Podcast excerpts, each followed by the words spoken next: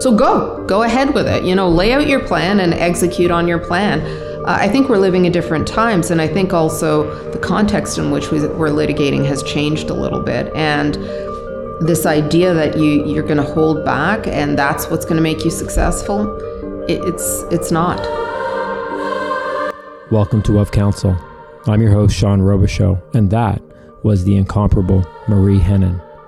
After a hiatus driven by COVID, we're back, and with guests like Marie, it's sure to be one of the best seasons yet of this series. We hope you subscribe and share these remarkable advocates. All rise. So, first of all, I can't say how happy I am to start Of Counsel back up. As you may or may not know, we've had a podcast going for a few years. COVID took a real hit to that. People seemed to enjoy it. It was uh, through law schools. People kept saying, When's it coming back? And I thought the only way I'm bringing this back is if I can get a really, really great lineup. And I'm very, very pleased to say that Marie Henein has agreed to be one of those headliners. So thank you so much for being part of this. My pleasure. My pleasure. I thought I'd start with a story I have that I think is very common for you. I can only guess how many times you've heard this in different forms. So I'll give you my Marie Henein story. Okay. I I was um, I started off in law school thinking I want to go do corporate law, and to be completely blunt, you know, I I didn't I had a lot of law school debt, and I thought I just want to make money, and I want to try and I thought you know that's what a lawyer does, and my friend convinced me to summer with uh, Bob Richardson. Um, Ralph Steinberg's chambers, and Ralph was on the Bar- Maddie Baranowski case. Right.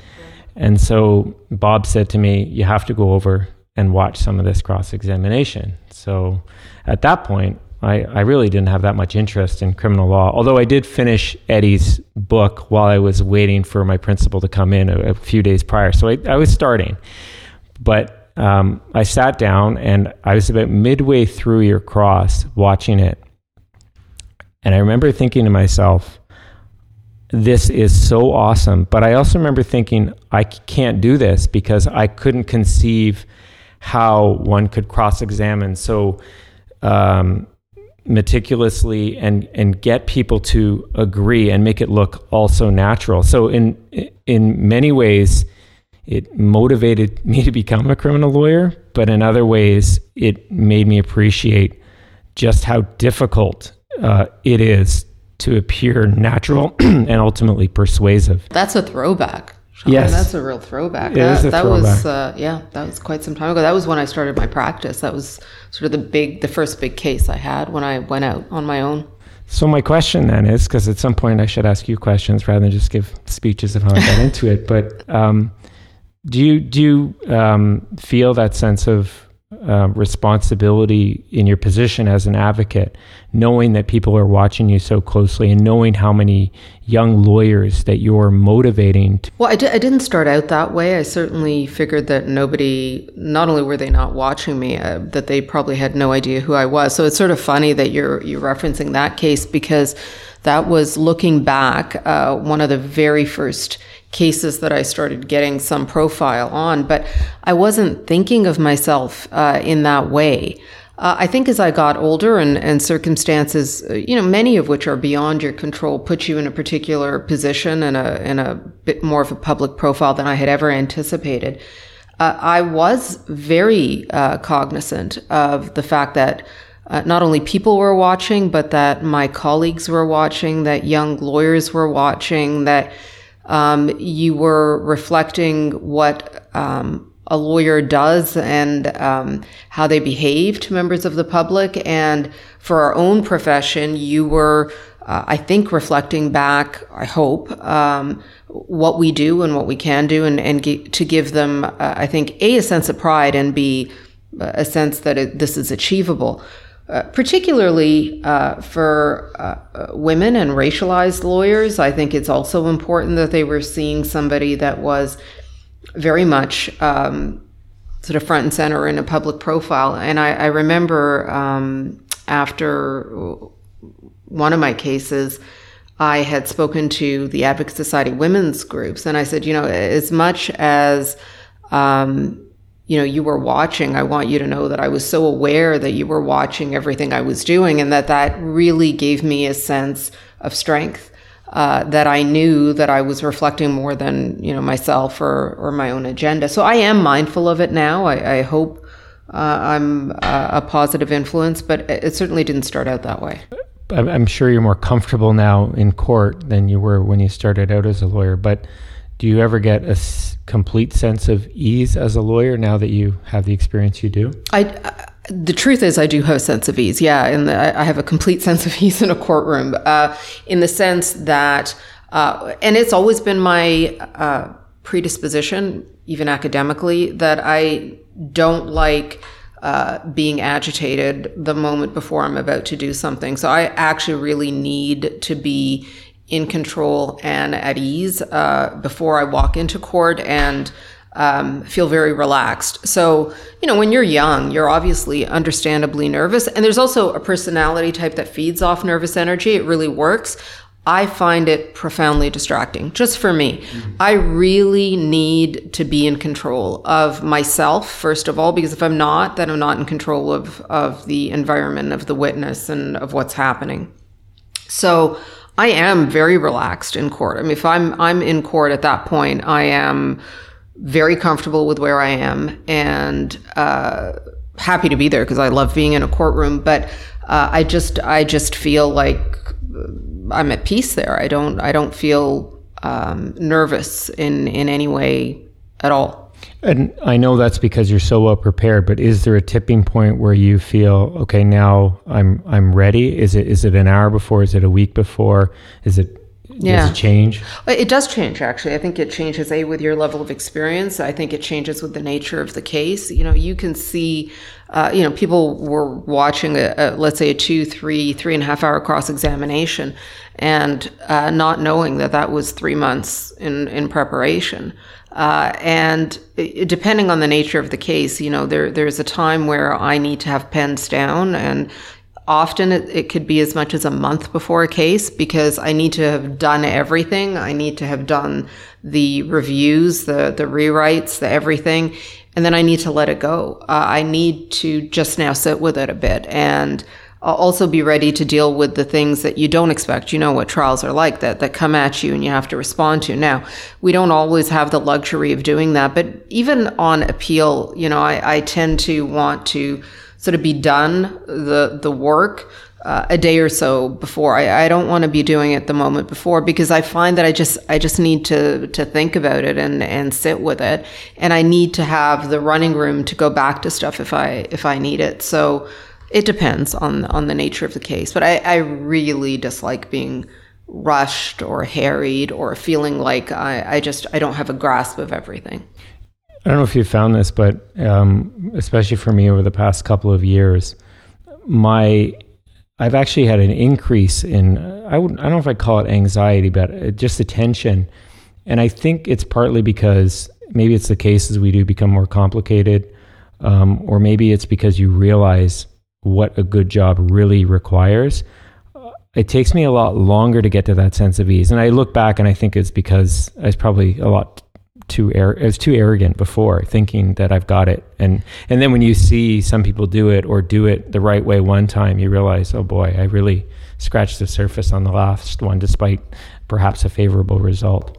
Yeah, I mean, I, I don't want to leave the impression with with people listening to this that uh, it's breezy. It's not breezy. It's it's a it's a slog most of the time and it's boring and you have to be disciplined and you have to discipline yourself to sit through it. It's hours and hours and hours to get to like the two three hours where you think you've uh, you've got it. Um, and there's no amount of hard work uh, that is enough ever. I just really am a, a, believer in that. I don't think you can be over prepared i don't think you can uh, work too hard. And it is stressful. I mean, as the types of cases you're doing uh, become bigger, the, truth is there is always so much at stake for for clients, uh, right? It doesn't matter whether it's an assault or it's it's a murder. There is a great deal of stake. It's such a life changer.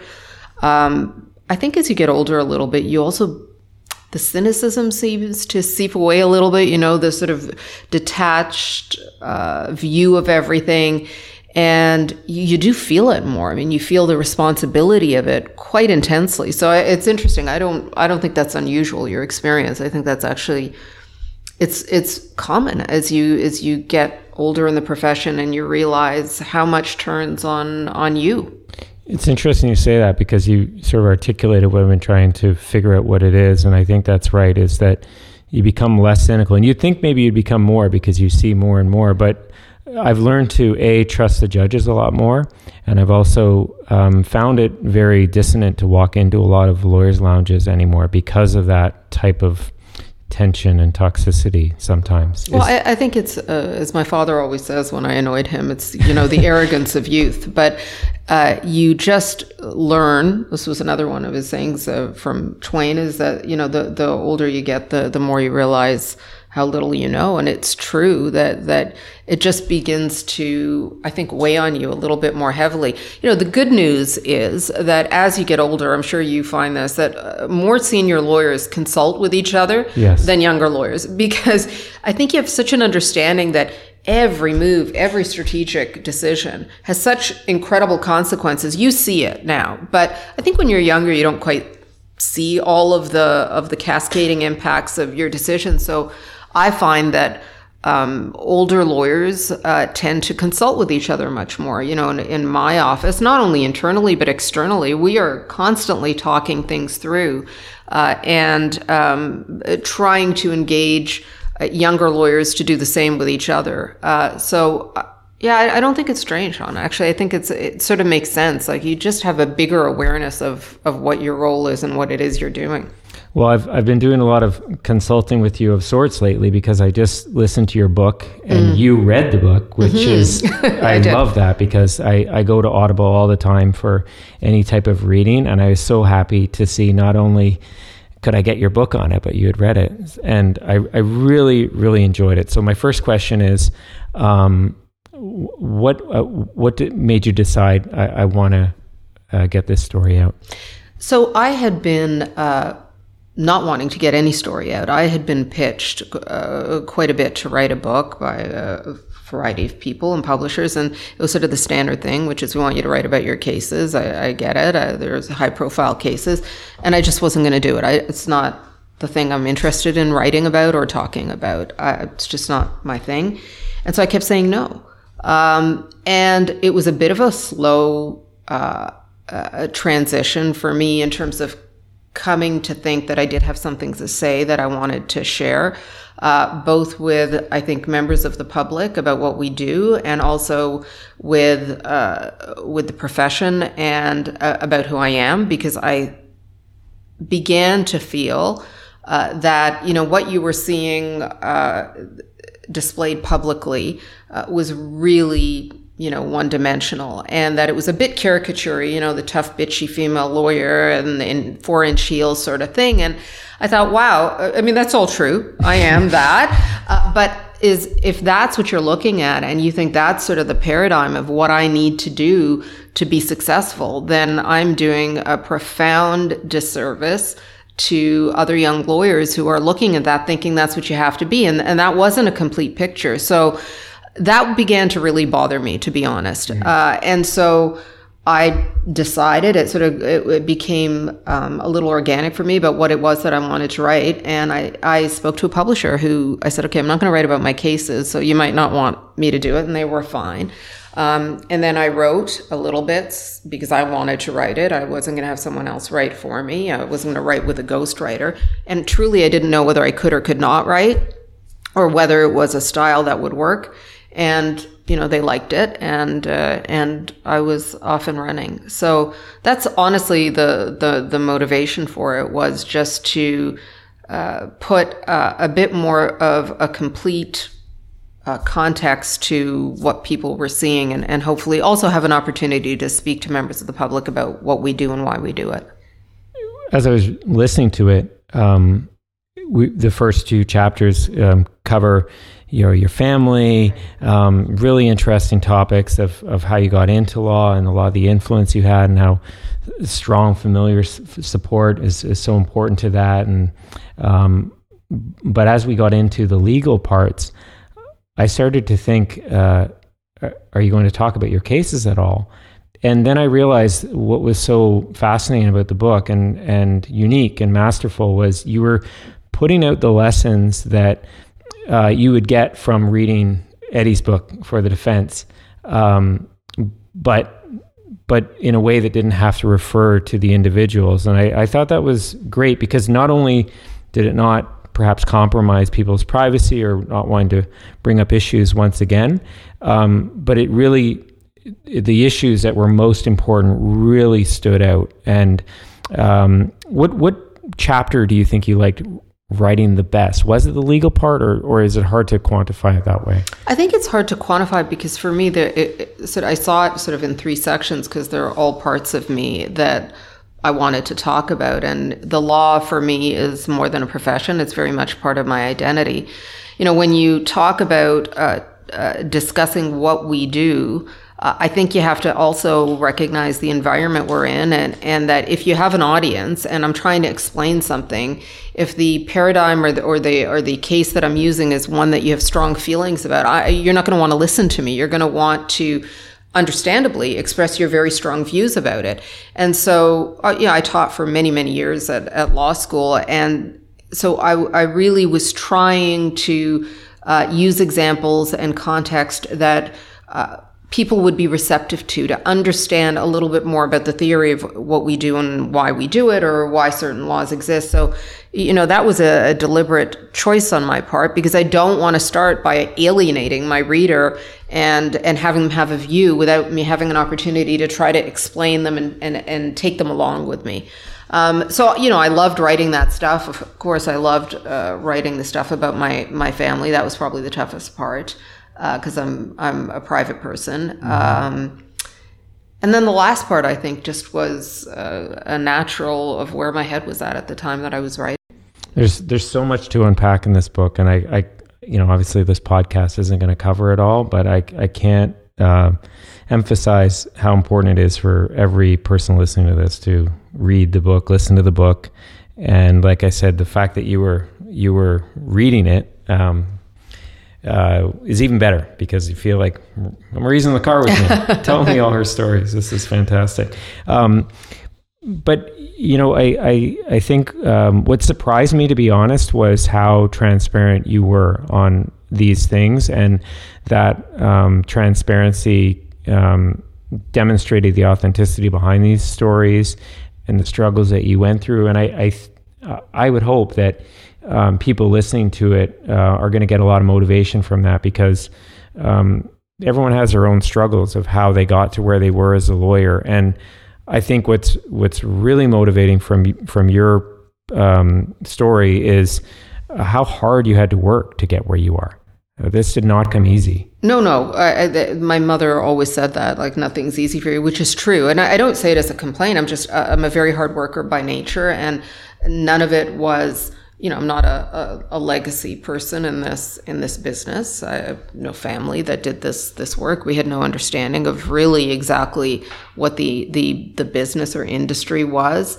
You know, you're female, you're an immigrant, um, and and all of that. So. Uh, a, I knew I had to work hard. I, I, knew I would be able to get into this profession and, and be a lawyer, which really was the goal. The rest that comes is how do you control any of that. You know, I always say to young lawyers, how do you anticipate that? I don't know what case is going to walk into my office. I also don't know what they're going to write about me. I have no control over any of it. So that stuff, you know, that does happen later in my career was not my goal. My goal was to become a professional, to be a lawyer, to be a criminal defense lawyer and to to really really be good at it. And that's just a, a function of of really, really hard work and being a little single minded, which has, and I'm candid about it, pros and cons to it. But you know, one of the reasons that that I I, I also uh, wrote it in that way, uh, and I thought I had to be transparent and and authentic, was you know, I remember my publisher saying, you know, your story is so extraordinary. And I said, it's actually not extraordinary. I am one of uh, uh, millions that uh, had this experience in this country. And I think that it, the reason it's relevant is that it's going to resonate. There's nothing special about me. There, I am just emblematic. And I always say, like, I could have written anyone's story because we all have them.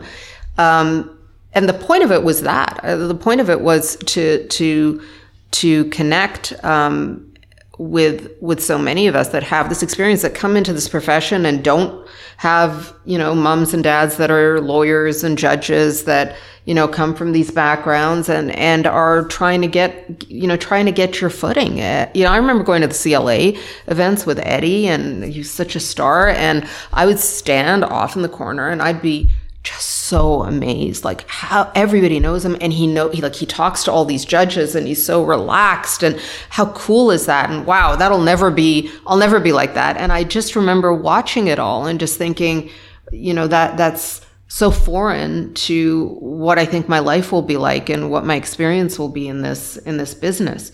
Um, and I just think a lot of us come from that whether you're a doctor or a lawyer or whatever that that we come from this in this country has been built on the backs of immigrants. And um, so I don't think I'm unique in that way. I just happen to have a platform and told the story. Well, well articulated story. And I think that's part of it is that you, you have um, a very, um, uh, well, you have the voice of an advocate, the voice of persuasion, someone who can tell a story and and make people get on board. And I think that is perhaps what's unique about it. I think it'd be harder for perhaps another professional like an engineer to explain all that because it is your profession to tell stories. And just before we started, um, you were talking about how some of the skills are transferable to the book. Um, that you were able to read it in record time. yeah, it's true. I mean, they, they said they wanted to do an audiobook, the publisher, and I said, okay, great. Who are you going to get to, to read it? And they said, well, you have to read it. I said, okay, fine. I've never done this before, but it was funny. I was able to do it in very quick time. We had all sorts of sessions booked that we didn't need. Uh, and I didn't realize, you know, our skill to speak publicly, uh, the cadence at which we speak, all of that translates into into audiobooks. So maybe it's a second career. Yeah. One thing that stood out to me, and I hope this isn't too personal, but you mentioned um, Sammy and his influence. And one of the passages in the book was I think it was your grandmother who wondered whether he would was bullied, or perhaps you had suspicions he was bullied, and that resonated with me because uh, when I grew up, I had a real problem with bullies, and I think that in many ways, when I look back on it, influenced me to become a defense lawyer. And I wonder, do you feel that at all? That perhaps a, if you felt that he was bullied, and and do you think that impacted your drive to be the defense lawyer instead of a prosecution? I think being an outsider is what drove me. I, just I'm not a I'm not a person who likes the status quo. There, there's nothing that makes my head explode than being told it's the way it's always been done. I, I just it's not my my natural inclination is slightly oppositional. That's the truth, and so it was just such a natural fit for my personality. I, I'm just drawn to that side. Like I like being on the side of the underdog. I like being on on the side of the tough fight. I hate people assuming things. I, I just so what was my natural disposition, my natural inclination is there. And if I were really to be sort of thoughtful about it uh, and try to track it, and this is what surprised me about the book, to be honest. I, I think it all comes back to that that feeling that you're just always on on the outside and on the on the fringes a bit um, that made me want to sort of fight the man a little and sort of, you know, if you don't think I'm good enough to join your club, then I'll I'll take it down. Do you still feel that way now that you kind of own the club? No, I, don't, I don't feel like I own the club at all. And I, I, think it would be wrong for people to think that. The club's alive and well, um, I can assure you, and we don't get invited easily. So I don't feel like I own the club.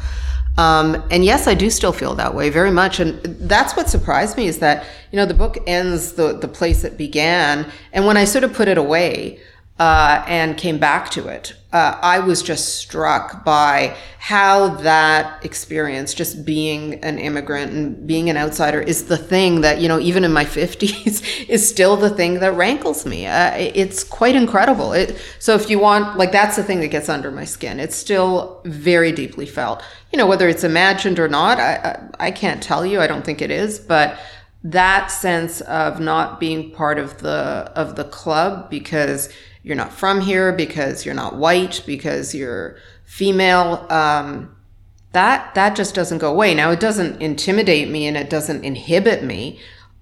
You know, does it piss me off for sure does it make me angry for sure does it make me want to go places that i probably shouldn't go you know or do things that you know the assumption is you have no business being here yeah that's absolutely a driver for me uh, is to to do things that people think well you know you shouldn't be doing that yeah and, and I, I certainly didn't mean to uh, minimize that because what i was getting at is in your book i think you touched upon this that this this feeling that no matter what you do or what you achieve, you're always going to have this sense of being an outsider. And I I think I hope that that resonates with with people who are feeling the same way. Um, I'm sure you know a lot of people listening to this feel that they are outsiders, that they'll never belong, and yeah, and yet they look at you and and think I'm. Regardless of that, I hope one day I can get to that point. Well, I, and I'm sure they can. I have done it, but um, you know, you get over. I think you get over the. Um, the desperation to belong. I, I, think that that's something that, but it doesn't stop sort of being apparent to you that you know you're not invited to certain uh, to certain events and to certain uh, certain clubs. Uh, whether, as I said, whether it's because you know you're not a long time, you weren't born here, or because you're female. Uh, you know, we're in a profession that uh, has for the longest time been pretty uh, focused on men. So that's that's still evident and you still feel it, you're aware of it. It doesn't daunt me, it doesn't inhibit me in any way, but as I said, does it piss me off for sure? Mm-hmm. Looking back to the book, is there something you wish you had included or perhaps wish you should have left out? That's such a good question. I there are other things I probably would have want to have included. You know, one of the the parts that I didn't make it um, was a discussion of high school for me because I went to an all girls Catholic school. But the reason I wanted to write it was that my best friends, Rita and Laura, who do make appearances in the book and are, uh, you know, still uh, my closest friends, um, were very formative for me in terms of my personality and accepting me and just all of that. And I wrote that chapter, I must have written it about seven or eight different times. And I just could never quite capture them in the way that I wanted to, in a way that I think reflected them in the way I'd like to. And I just couldn't do it. Uh, and I, you know, afterwards I said to them, I'm so sorry. It's, you didn't make it, not because I didn't want you there, but because I couldn't, I just couldn't get it right. And I wonder whether I was just, a little restrained because you know these are people that are, are are relatively young and alive and you don't you know you don't feel like you have necessarily the same freedom that you would to sort of explain how fabulous they are but to to give their context and so that bugs me that I couldn't write that properly I, I just because what what you lost from that was the um, incredible incredible through line of you know very strong women in my life and and they were two are two of the strongest, and I just I didn't nail it. I just couldn't do it. So that that bugs So you're still friends with them? Oh yeah, for oh, sure. Yeah. They're still talking to me. Yes, absolutely. Yeah, that's great. I, I love uh, kind of on that topic. I I love the quote. Um, I believe it was from your grandmother that said we we the uh, things disappear that we don't pay attention to. Yeah. And uh, you know, I I'm sad that I some of my friends during high school that are close to me have faded away, and it's hard to keep those relationships when you go off to school and you went off to New York for school sure. and but that's that's really great that you're able to hold on to them and yes. they're still able to be such important parts of your life. Um, tell me about and we touched upon this already, but another thing that really stood out in, in the book is the phrase the unbearable whiteness of being. What does that mean to you? And uh, maybe it's just an elaboration of what we were talking about. I, I think it is. Uh, you know, this is. Uh, this profession, and there are aspects of, of it that are particularly so, is a, a profession that was initially established uh, by white males. And the although we like to believe that we have progressed so much because you know all these firms have diversity committees and all of it, we've done a lousy job of actually promoting um, uh, the people who are uh, not white male and uh, we're trying to correct it, but pretty late in the day, uh, which is why you don't have at the senior levels. You have very few people uh, that are um, are not part of that uh, that contingency, and I think you see it really pretty vibrantly in certain types of law. I think you'll see it a lot in, in corporate and commercial litigation where that lock is still felt very strongly and you can you can actually see it. Um, in other areas, uh, less so uh, because they were viewed as less desirable areas of law to practice, right? So those dregs were sent to uh, to to the others. So we've you know we've succeeded, I think, in areas that presumptively originally were viewed as sort of less valuable areas of law. But that that lock is still there. I think it's uh, it's it's um, it's got a ways to go. I, I when I was reading your book, three moments really stood out to me as as being very proud moments in your legal career. One is Eddie highlighting the formidable article uh, by Christie Blatchford Another was your father sending flowers after a particularly difficult case. And then um, seeing the pride in your father when he tells others that you're his daughter and the reason for keeping the last name. Um, is there moments where um, you feel that there's well, perhaps other pride, proud moments that you left out in the book that I mean, imagine any case is, is obviously a proud moment when you win it, but do any others stand out? Well, the, the, definitely. I mean, there are there are moments. I, I, think probably the proudest moments for any lawyer when we look back on our, our careers are those moments, and they're few and far between, where you think that your presence, your involvement, actually turned it a bit or or had an impact. Uh, and you remember those moments, whether it's in an oral argument at the Court of Appeal or, or whatever, where you feel like, all right, I, I actually, I, my presence, my existence made a difference to the outcome. You know, those, those moments make you feel like you're, you're here for a reason and you're, you did the right thing in the profession that you chose. Uh, I think those are significant. I, I, think it gives me a great deal of pride when, when um, young lawyers um, feel inspired in any way by me. Uh, that is a big deal for me. Um, it's really, really meaningful. Um, so th- there are a lot of moments of, of pride.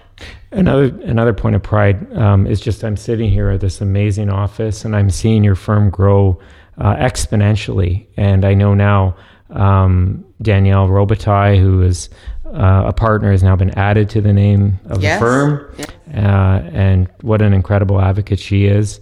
And I I suspect that that growth has has given you a lot of pride too. First of all, she's extraordinary and and deserves it, and and we're lucky. We're so lucky and honored to have her her name join ours. Um, and in terms of the growth, yes, uh, you know.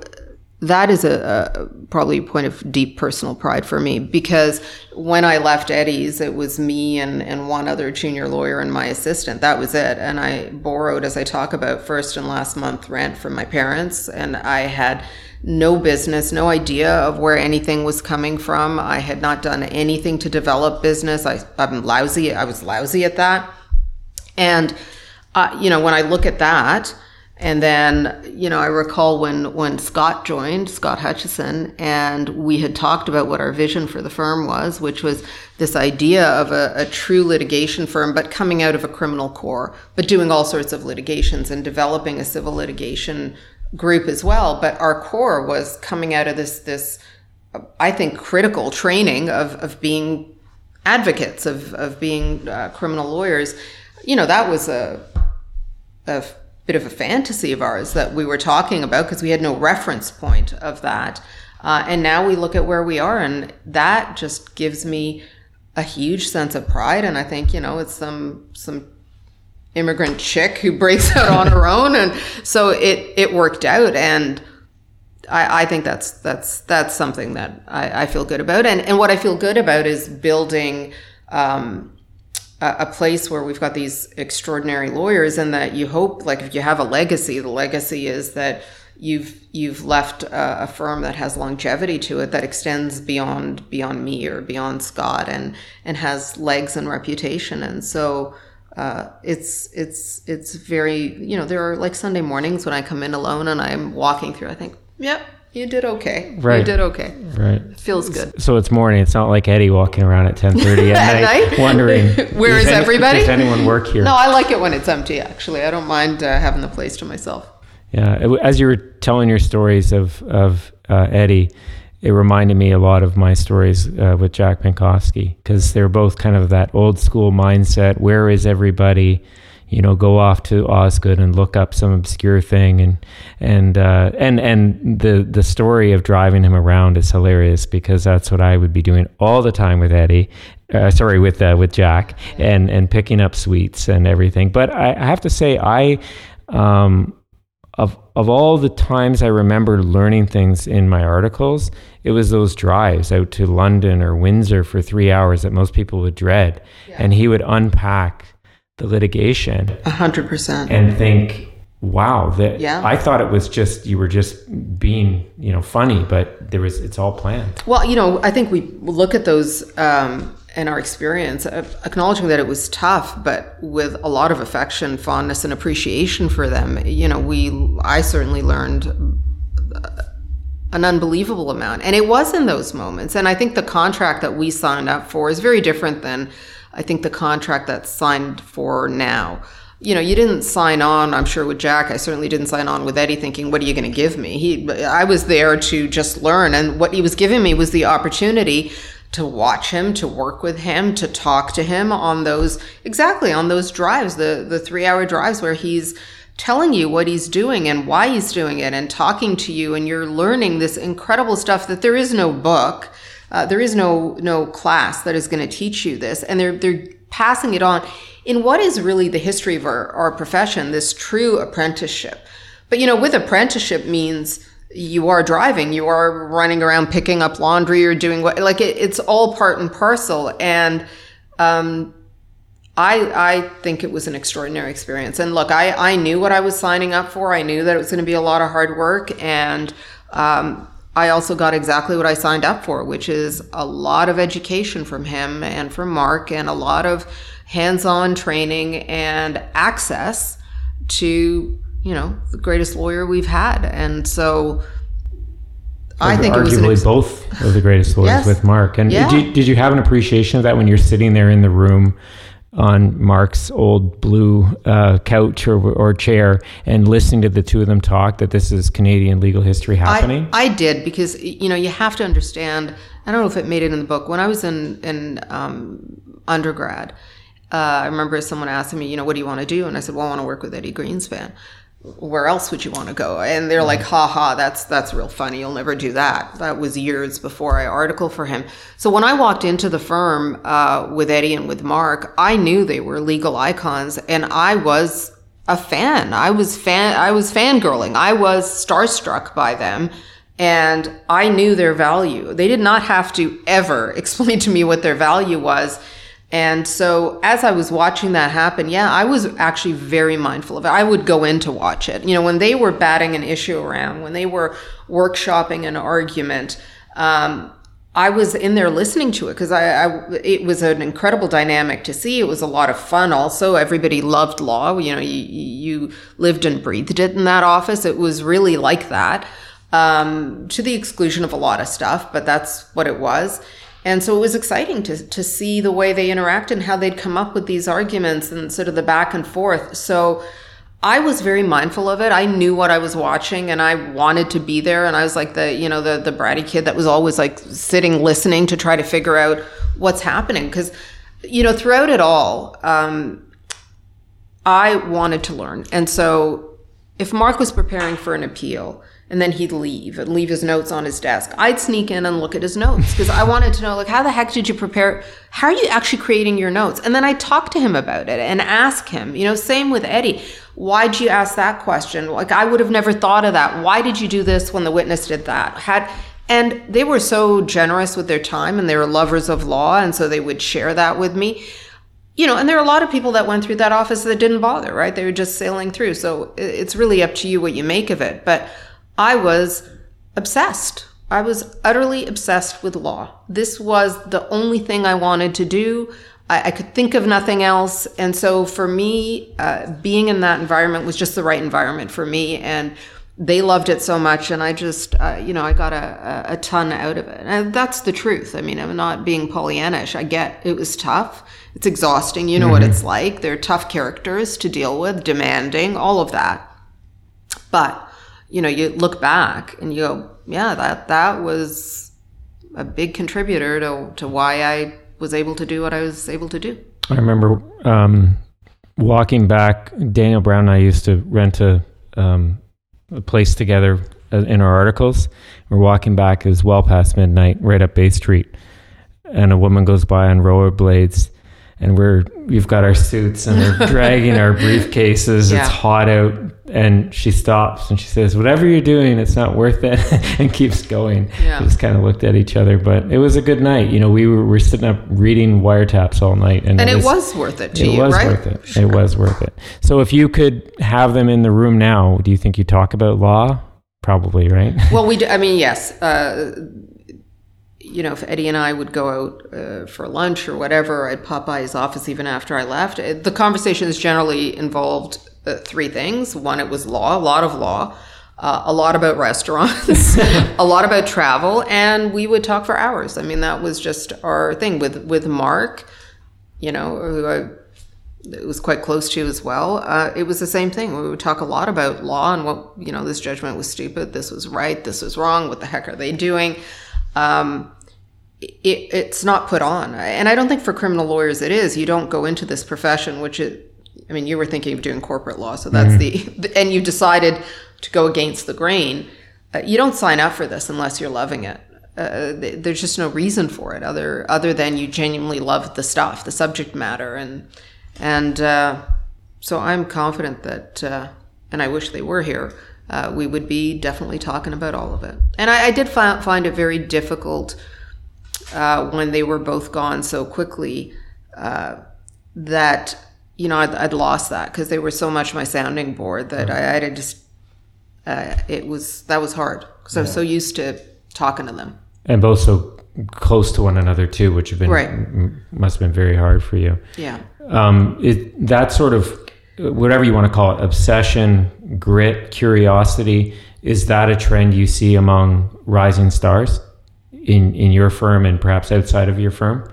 I, you know, it's it's funny because uh, people like some young lawyers will come to me and say, like, I want your career. How do you do it? And uh, there's there's really the, there's no secret sauce here. I'm not doing anything magical. It's hard work. It really is. And so the people that I think do rise are, and I, you see this in sports too. You see this in in in any profession as somebody said, you know, everyone gives it 100%. It's the extra 10, right? It's, right. it's that extra push. And I think uh, people that become very good at this, it's that extra grit. It's that extra push. It's, it's, it's that little bit extra that, um, that puts you, uh, I think, ultimately in a, a bit of a different category. So I don't care what, whether it's when we were articling students or, or nowadays, you know, the, the people that are stars are, um, are doing that, and you can see it in them. Mm-hmm. You described it as a crisis management job. I love that. It's like uh, I often think that way too. It's like an emergency room almost. It is. But you're not only the intake person, but you're also the surgeon and the aftercare and everything else that All comes along with it.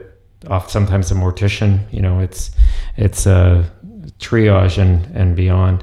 Um, you mentioned know, we hear this a lot in criminal law, especially what we do in the content, of compartmentalizing.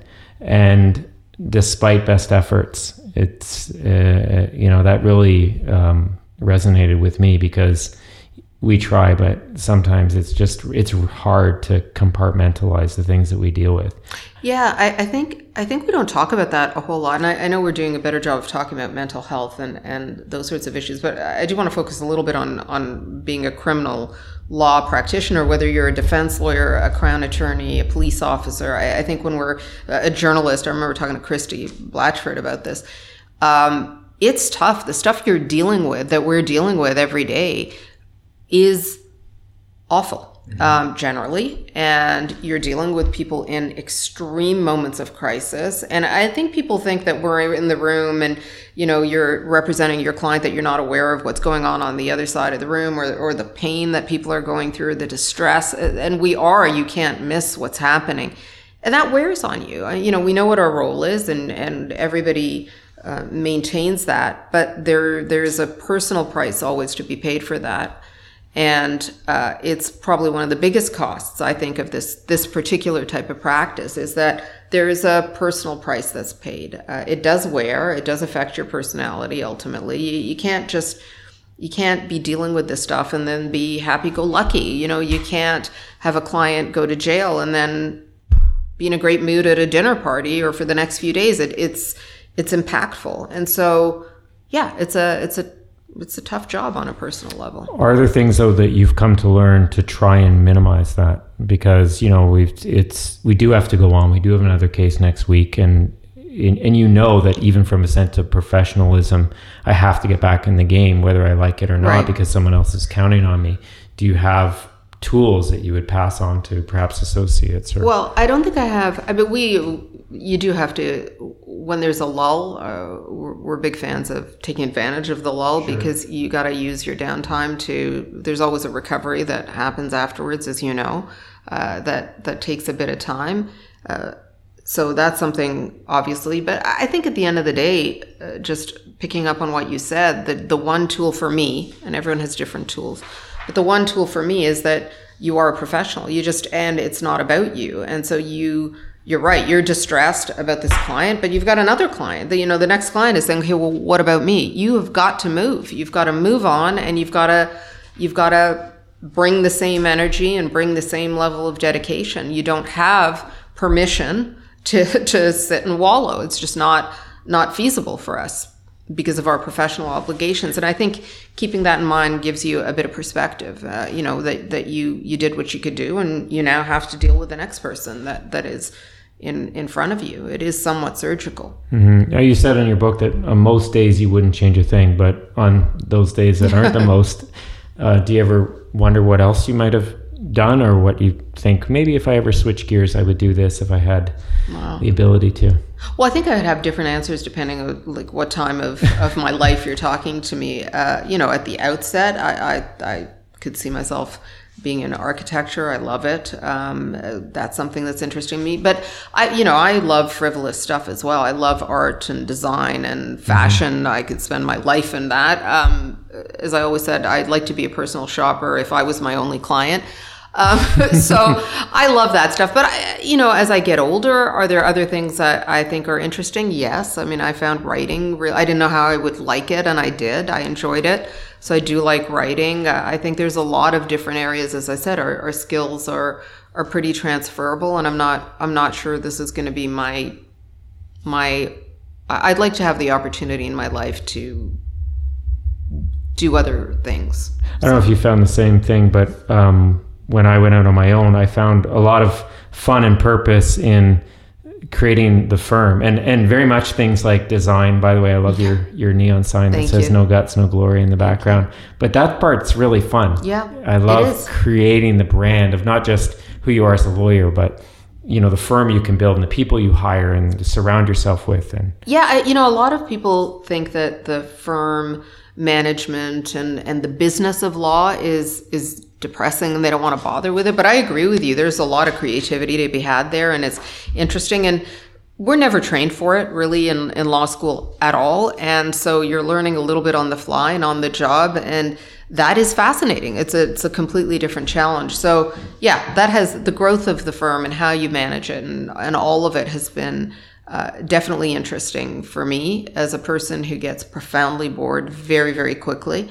Uh, you said in your book you you hate doing the same thing twice. I do. You I won't do. even drive home the same way. No, it's I still I still switch it up uh, every day. It's a debate as to what route I'm going to take, but um, yeah, I, I, like to I like to try different things. I, I, definitely like to push myself. I find that necessary for my mental health.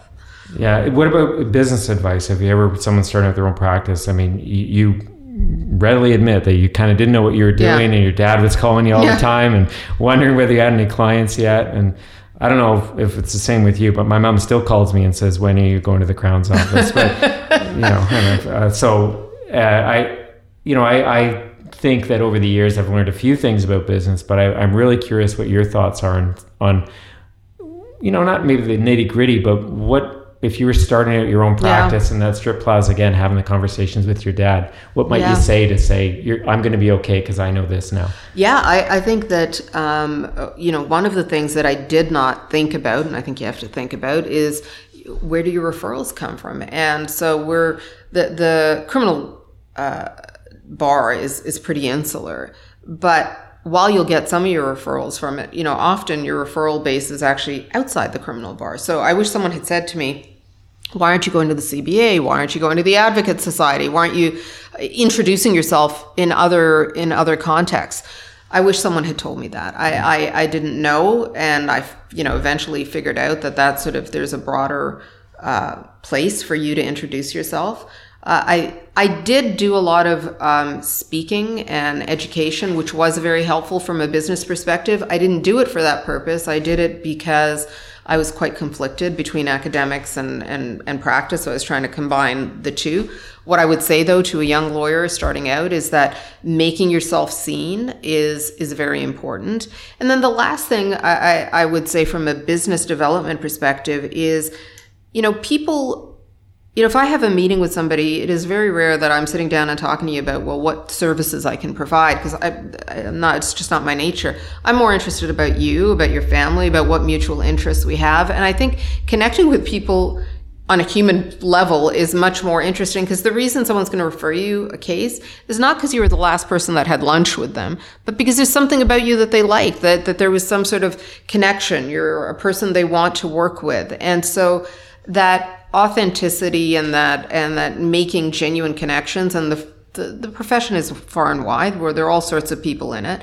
Uh, finding the people you connect with is really really important. And again i was pretty um, insular and pretty shy about that. I, I, just i didn't feel comfortable introducing myself. I didn't i didn't love social settings. And so that's been something that i had to work on to feel confident enough to sort of go in somewhere and introduce myself and start talking to people. Uh, I think I, am I'm, I'm getting over it. what does a great day look like to you? In or out of law or both? Oh wow! I mean, there's a variety of great days. You can have a great day at the spa. You well, can have I know a great day with your City. girls. Definitely, like any day, just flying into New York, it starts as a great day. Uh, but you know, being in court is even if it's a lousy day, is a great day for me. I love it. I, I just love the challenge of it. I love the uh, the energy of it. I, I, I just love it all. I, there's it's a very exciting place for me to be. I that is a great day uh, for me as well. Uh, but I've got you know I think I've got different gears, and there are a lot of things that um, interest me and would make for a great day. What do you like the best? Openings, closings, direct or cross? Cross. Yeah, for sure. Um, reply, I love because that's it's more powerful than people think. Uh, and openings rather than closing because you get to set the table. Interesting. So you think that's important, setting the table, understanding. I think I think being first out of the starting gate when you're when you're talking about litigation uh, and being the first to set a narrative is critical. How do you do that when you're generally not permitted as a defense lawyer to open? You do it in every submission that you make you do it in every cross examination you figure out the way you're going to introduce your theory through it. Uh, you cannot wait till the case is done and you're doing it every time you're appearing. You're there are a lot of ways you know often in emotion even you are you have the opportunity to lay out the entire theory of your case. You know when we we did the vice admiral norman case and we were seeking third party records our notice of application quite deliberately was an entire recitation of what our theory of the case was. Right. So I wasn't waiting for the trial date. I wasn't waiting for the my first witness to be called. I, I think it is such a mistake. And when you look at studies of how people are persuaded, uh, they are persuaded by the narrative that they first accept. And then what they do is they'll take all the evidence that comes and fit it into the narrative that they've accepted in their mind. So you can't hold back. You have to figure out how to begin advocating right off the bat uh, how you begin to introduce your theory. That's why i like openings. I don't i don't like having to come in after someone set the table and feel like i'm rebutting a position. It's interesting you say that because um, you know we do a lot of sex assaults and um, you know, lawyers will often gripe about the 276 requirements, but I've found that that's a pretty powerful time to set out your case. And I think judges getting that narrative for the first time, it's it's at least something for them to pause upon. Do you tend to agree with that sentiment? Well, I, I think in any motion that it allows you to do that, I, I, think it's, you know, on a 276, it is important because you're also required, and I think a lot of people don't do this, to genuinely connect right. the, the relevance and, and focus it on the theory of the case and, and be uh, precise about about all of it. So yes, I think it's an opportunity for you to articulate what your defense is in a very concrete way. Uh, and I, I, think we shouldn't resist that. I, I, I, don't know why you're waiting to surprise anybody with. You know, I, I think people watch TV too much and think that's that's how you do it. You surprise attack, and it's just not. It's not. You, it's not the most successful strategy to surprise people. Right. You know, I, I always love the story of, of Michael Jordan. Um, when he was playing basketball later on, he would get so bored. I've got two boys that love basketball, and he would get so bored that you know the person defending him he would look at them and he would say okay this is what i'm going to do i'm going to go left then i'm going to go right and i'm going to go around this person i'm going to go around there okay so now you know exactly what my play is and he would do it. Like it wasn't the surprise of it. It was he was going to execute. It didn't matter right. if you knew exactly what his moves were. He was completing it and he was executing. And so I, I think we have to get over the idea that surprising the other side is is what's essential and critical. I don't think that's where you win. And uh, I think setting out your theory and articulating it uh, uh, right off the starting gate is, is very powerful. Yeah, it reminds me of a CPD I watched a while back, Justice Durno saying, okay, get over yourselves. There's no state secrets here. The case is about so identity. True. You don't need to yeah. lay in the weeds. We all know what's going on, right. right? If it's identity, if it's consent, if it's whatever it is, I mean, laying in the weeds is not a good strategy. It's just not that's not the winning strategy. But it does seem to be a strategy that's passed on. I know we're getting a bit inside baseball and defense lawyering here, but it does seem to be what has often been the case. Like 10 years ago, is always just wait, wait, and see. And I totally agree with you that that a, a positive narrative is the way to go.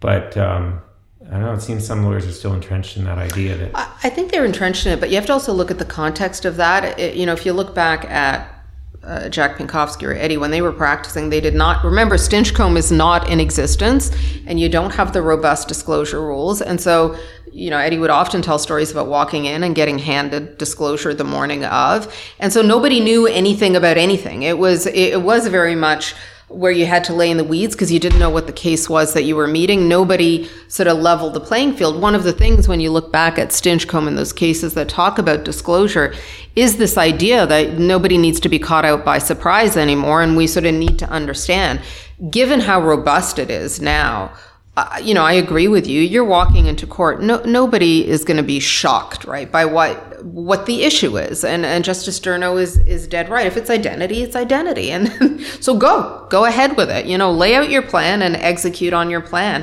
Uh, I think we're living in different times, and I think also the context in which we, we're litigating has changed a little bit, and this idea that you you're going to hold back and that's what's going to make you successful, it, it's it's not.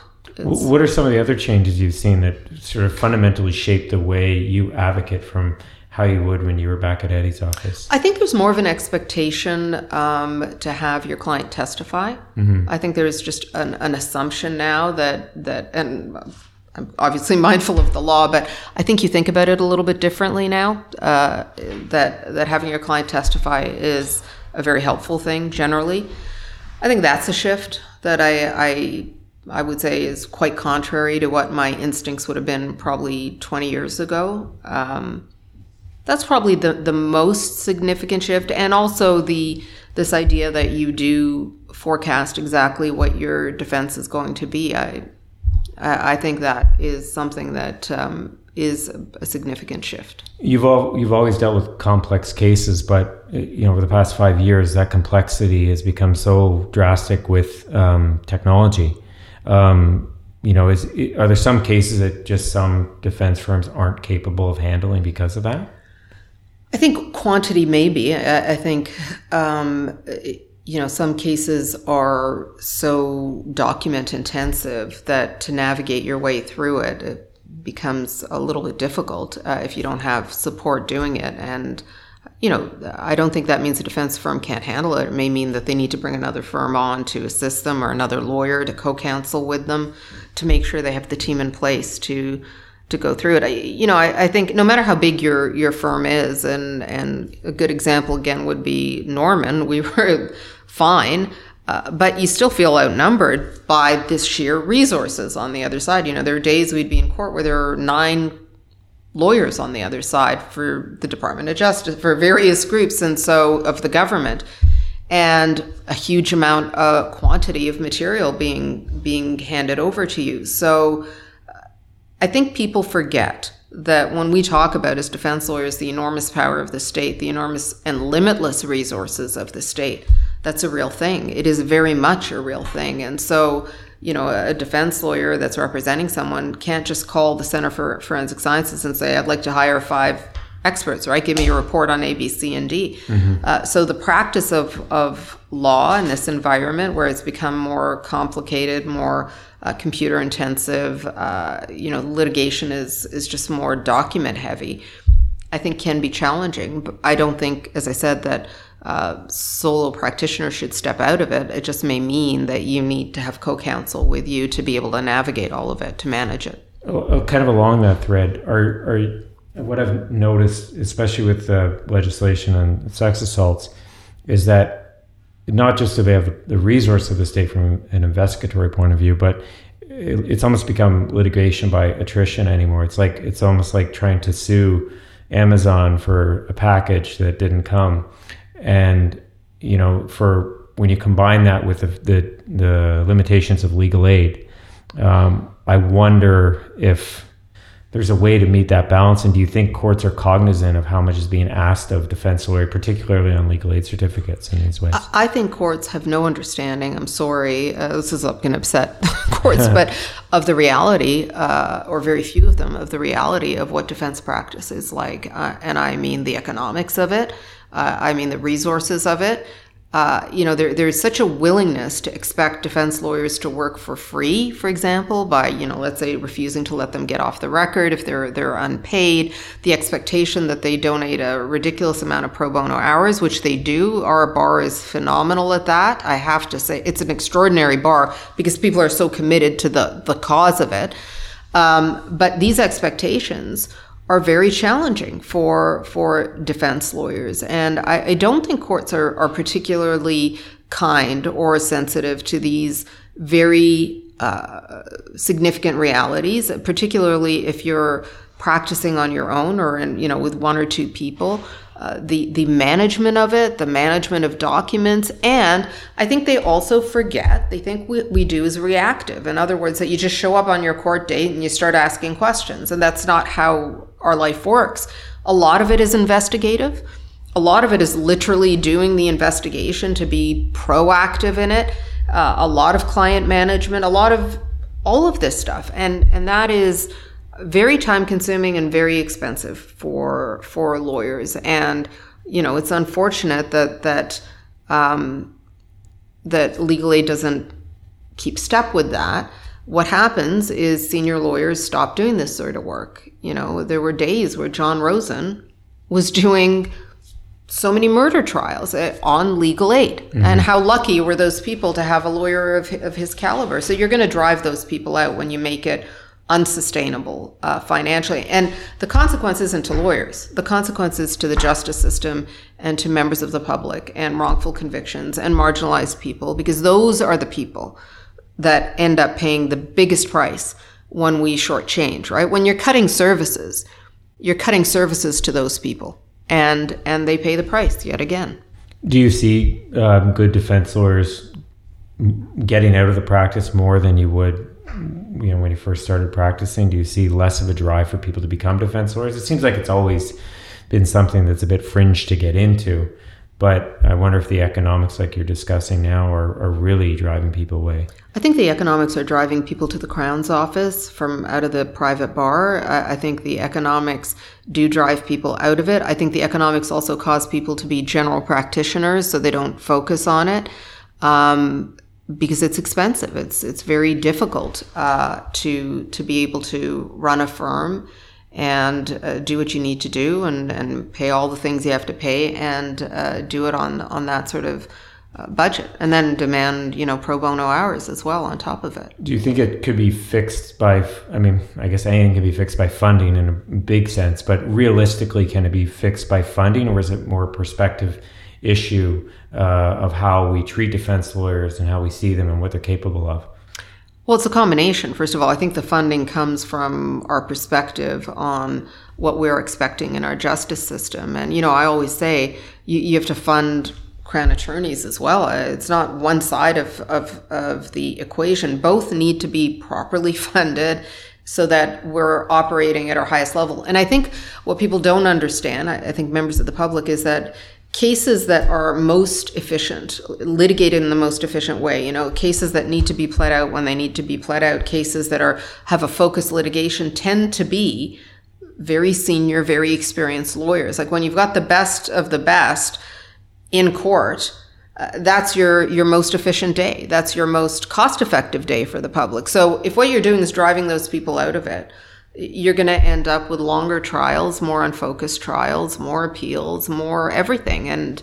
so you, you have to convince members of the public there's an intrinsic value in um, resources to what is a core, and particularly in this time, uh, a core foundation of our democracy, which is the justice system, which means we have to allow access to justice by all members of the public. And this is a part of it. This is one of the most critical parts of it. And when you're talking about racialized uh, accused, this is where you see the inequities in the most significant way and the over incarceration in the most significant way. So, yes, it's, it's, it's what needs to be funded. The problem is it's not a politically palatable uh, place to put your resources. And in fairness, every department and government is fighting for resources. Uh, so, that's the difficulty. So I'll leave with two questions, with are probably hard questions, but oh no, it can be like two. Uh, what what are you most pessimistic about with where the justice system is going, and what are you the most optimistic about of where the justice system is going? Those are tough questions. um, I stumped Marie Henein. I did, did, it. yeah, those are tough questions. What am I most pessimistic about in terms of the direction of the justice system? I think uh, it's it's really not necessarily something that is coming from the justice system, but it's our reaction, and it's our reaction to the environment we live in and how people learn about our what we do in court and about cases, and that's social media. I think we are uh, really uh, Victorian in our understanding of how people communicate.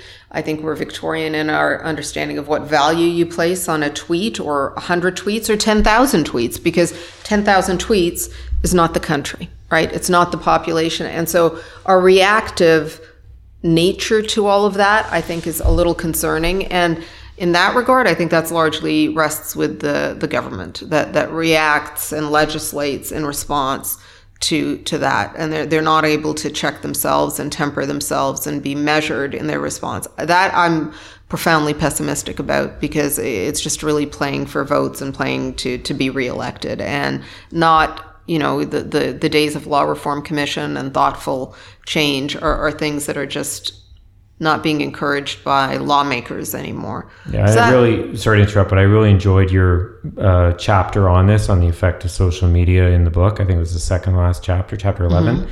and uh, you said it uh, in a way that was more succinct and poignant than any other way I've heard it described. And and for those of you listening who want to understand the dangers with this, I really encourage you to take the time to listen to chapter 11. It's it's really powerful. Okay, optimism. Let's leave on an optimistic note. An optimistic note. I uh, the, I think the optimism I found is that I I actually still do have a fundamental, and I'm not an optimistic person by nature. I have to tell you, um, I still actually have a huge measure of faith in our judges and in the lawyers that and and the prosecutors that do the work. I, I really do. I, I think I, it's really rare that you come across people that aren't trying to do their best and aren't trying to do the right thing and aren't motivated by the right principles in this country. And I would not say this in the United States. I think we are actually have a bit of a unique uh, perspective. And I hope that we maintain that. I hope we don't veer in the direction that our, our, um, our, uh, our neighbors have veered. I think that would be profoundly destructive. And I, and I hope we hang on to those traditions. Uh, I am optimistic that we still maintain that. Uh, that's very much a core of who we are, and and so that cynicism um, hasn't quite uh, seeped in. I think we struggle to to do the right thing, and that gives me a lot of optimism. Thanks, Marie. Thank you.